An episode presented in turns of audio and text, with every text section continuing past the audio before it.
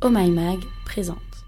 Sa spécialité, le contracté-décontracté. Il est aussi fort qu'un pneu et aussi souple qu'une guimauve. Oui, je te parle de ton périnée. La partie de ton corps qui comprend le plus de fonctions vitales et qu'il faut entretenir pour un maximum de plaisir, entre autres. Aujourd'hui, dans la question Q, on s'interroge, le périnée, pourquoi est-il le grand oublié?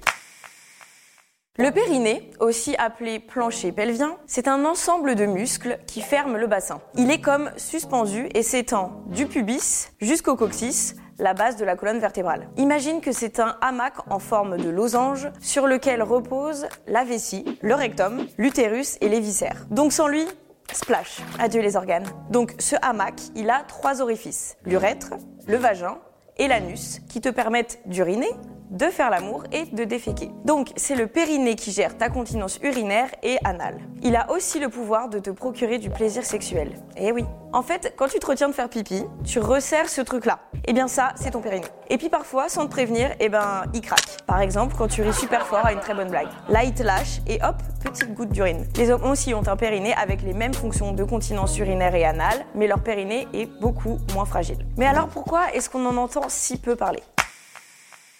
Seulement 14% des femmes savent ce que c'est que le périnée. Cette méconnaissance est politique. Merci qui? La société patriarcale qui, de tout temps, a cherché à déposséder les femmes de leur corps pour mieux les contrôler. Clitoris, périnée, même combat. Du coup, le périnée, tu finis par en entendre parler pour deux choses, au moment de l'accouchement, et aussi parce qu'on t'a peut-être dit que contracter le périnée au moment de la pénétration vaginale, c'était cool pour ton partenaire. Mais en fait, le périnée est utile à toutes et dès notre plus jeune âge. Et d'ailleurs, qu'on veuille des enfants ou non. Donc il serait temps de savoir pourquoi notre périnée est puissant, utile est indispensable et pourquoi il faut en prendre soin? Tu t'en rends peut-être pas compte au quotidien, mais ton périnée est constamment sollicité et donc il se fragilise. Certains exercices physiques vont accélérer cette fragilisation. Muscler tes abdos, c'est bien, le faire sans abîmer ton périnée, c'est mieux. Par exemple, les crunchs et le gainage en planche, eh ben c'est hyper mauvais. Et ouais, Personne ne nous a jamais dit ça. Donc, si tu veux faire des abdos, privilégie des exercices qui étirent ton corps. En fait, ton ventre doit rentrer et non ressortir. La pratique trop intense du running peut aussi nuire à ton périnée. Et les sportives souffrent trois fois plus des fuites urinaires que les non sportives. On parle même de l'incontinence de la sportive. Donc, quand ton périnée n'est pas assez musclé, il va moins bien faire son job.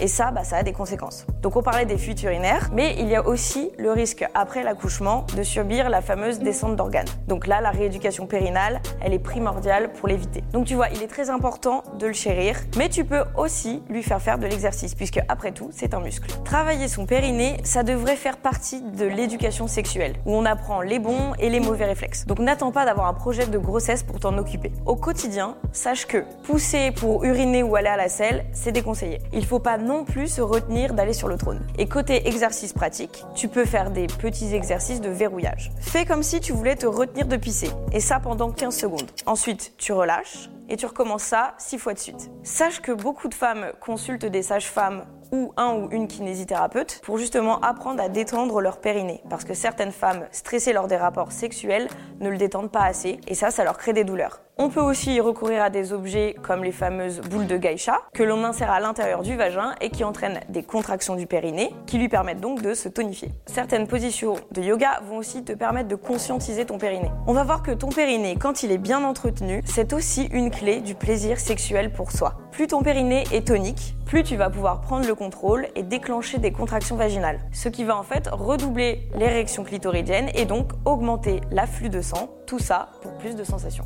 Et ça, ça marche quand tu te masturbes et quand tu as un rapport pénétratif. Avoir conscience de cela, c'est repenser le schéma pénétrant-pénétré lors des rapports hétérosexuels. En fait, ça va replacer la femme dans le feu de l'action puisque c'est elle qui sert et dessert le pénis à sa guise. C'est comme ça que tu gommes un peu le cliché de la femme passive.